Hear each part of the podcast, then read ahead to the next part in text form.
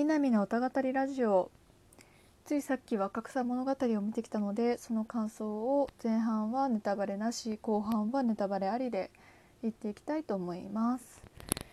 えっ、と前半のネタバレあり感想は、えーと、自分のツイッターアカウントですでに言ったやつをもうだいたい元にして言っていきたいんですけどまず、えー、あんまりルッキズム的なことを言いたくないんですけどみんな顔がいい。はい顔がいい。うん。えー、っと時代背景もあってみんなすごいメイクが薄めなんだけど顔の良さが逆にわかる。わかるわかる。うん。顔がいい。うん。いや本当に。うん。いやティモシー・シャラメの作品何気に初めて見たんですよね。すごい気にはなってたんですけど本当いやあれは魔性ですね。よろしくない。あのよろしくないというかエッチというかうん。ひどいなこれ。えー、でえー、っと真面目なこと言いますとその「若草物語」ってえー、っと、ま、真面目な長女えー、結構おてんばな次女、うん、堅実な三女でちょっと病気がちな四女という4姉妹の話で、えーと、次女が、えー、小説を書くのが好きというかなんか作中ではなんか劇の台本とか書いたりしててでそれを家族みんなで演じたりしているっていうようなシーンがあったりしてすごいあの才能がある次女で長女は普通に結婚して三女は、えーと、絵の修行をしているんだけれども一応結婚する気でいるっていう感じで、えーと、と次女は一応なんかうんこれネタバレになるな うんえっ、ー、とあんまりなんか恋に興味がないなという感じで話が進んでいくわけですよ。はいこれでネタバレ回避した。でその長女は結婚するし三女も結婚しようとしているで次女はどうするみたいなところがあってでその見に行く前に結構結婚したくないっ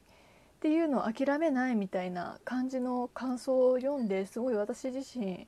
ほぼほぼ結婚諦めているし、ま、なんか結婚して変な人を捕まえて後々不幸になるよりは、まあ、しない方がマシだよねっていうふうにすら思っている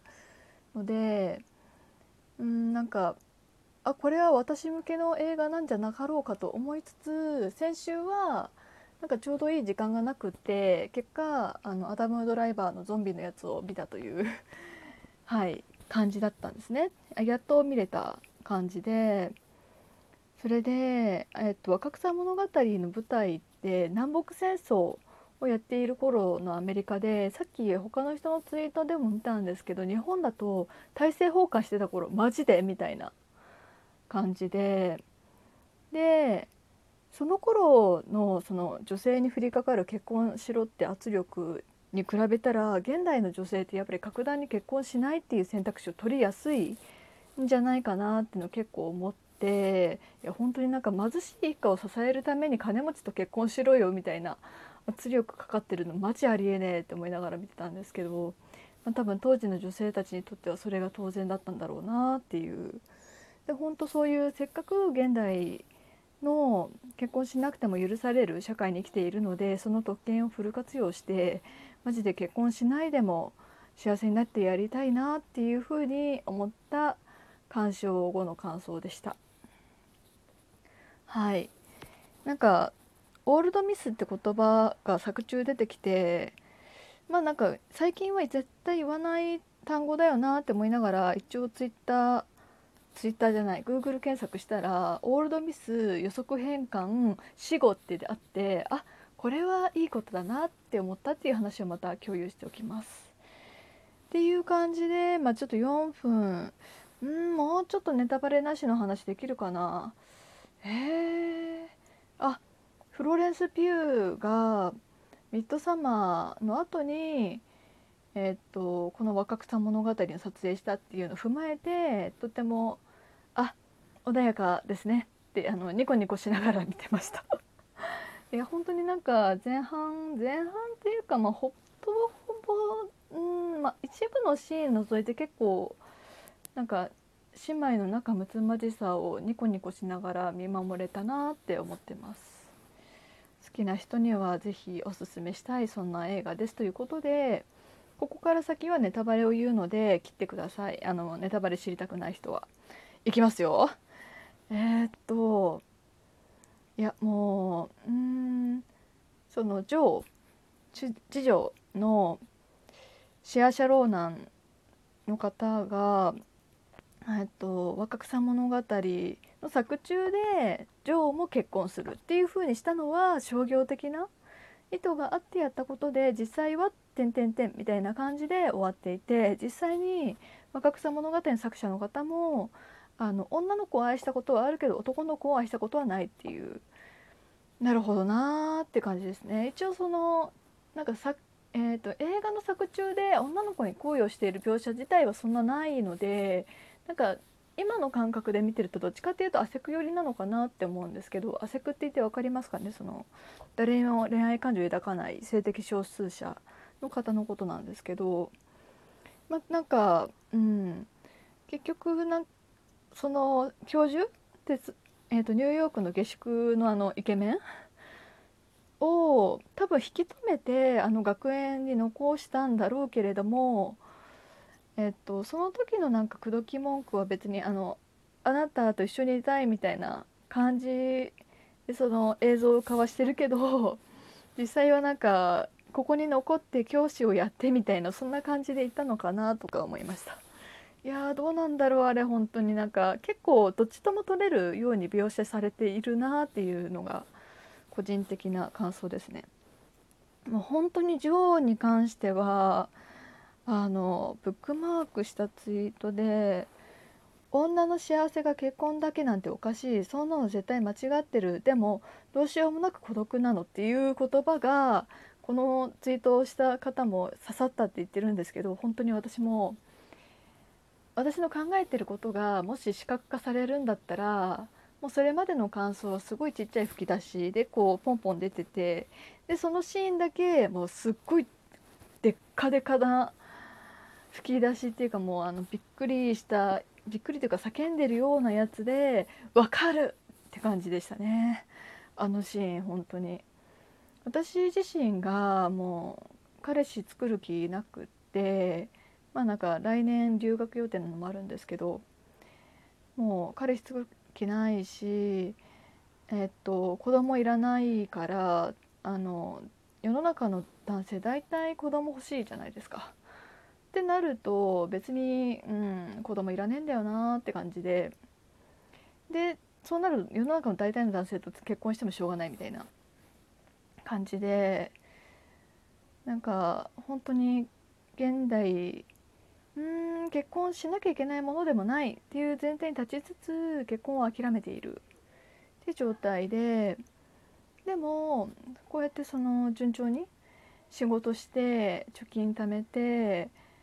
えーと、自己研鑽のために英語の勉強もしたいっていうこういう状態ででもやっぱ寂しいっていうのはあるよねわかるわかるっていうこのわかるって感じですね。いやあのあとその辺の話あのそのティモシー・シャラメにまたプロポーズされたらまた受けるかもしれないまたっていうか受けるかもしれないってお母さんと話してた後に結局三女とティモシー・シャラメくっつくのをこう2人で「ほえー!」ってなってるのちょっと味わい深かったですね。はいうん他なんだろうなうんエマ・ワトソンの役がなんか一回エマ・ワトソン一人でこう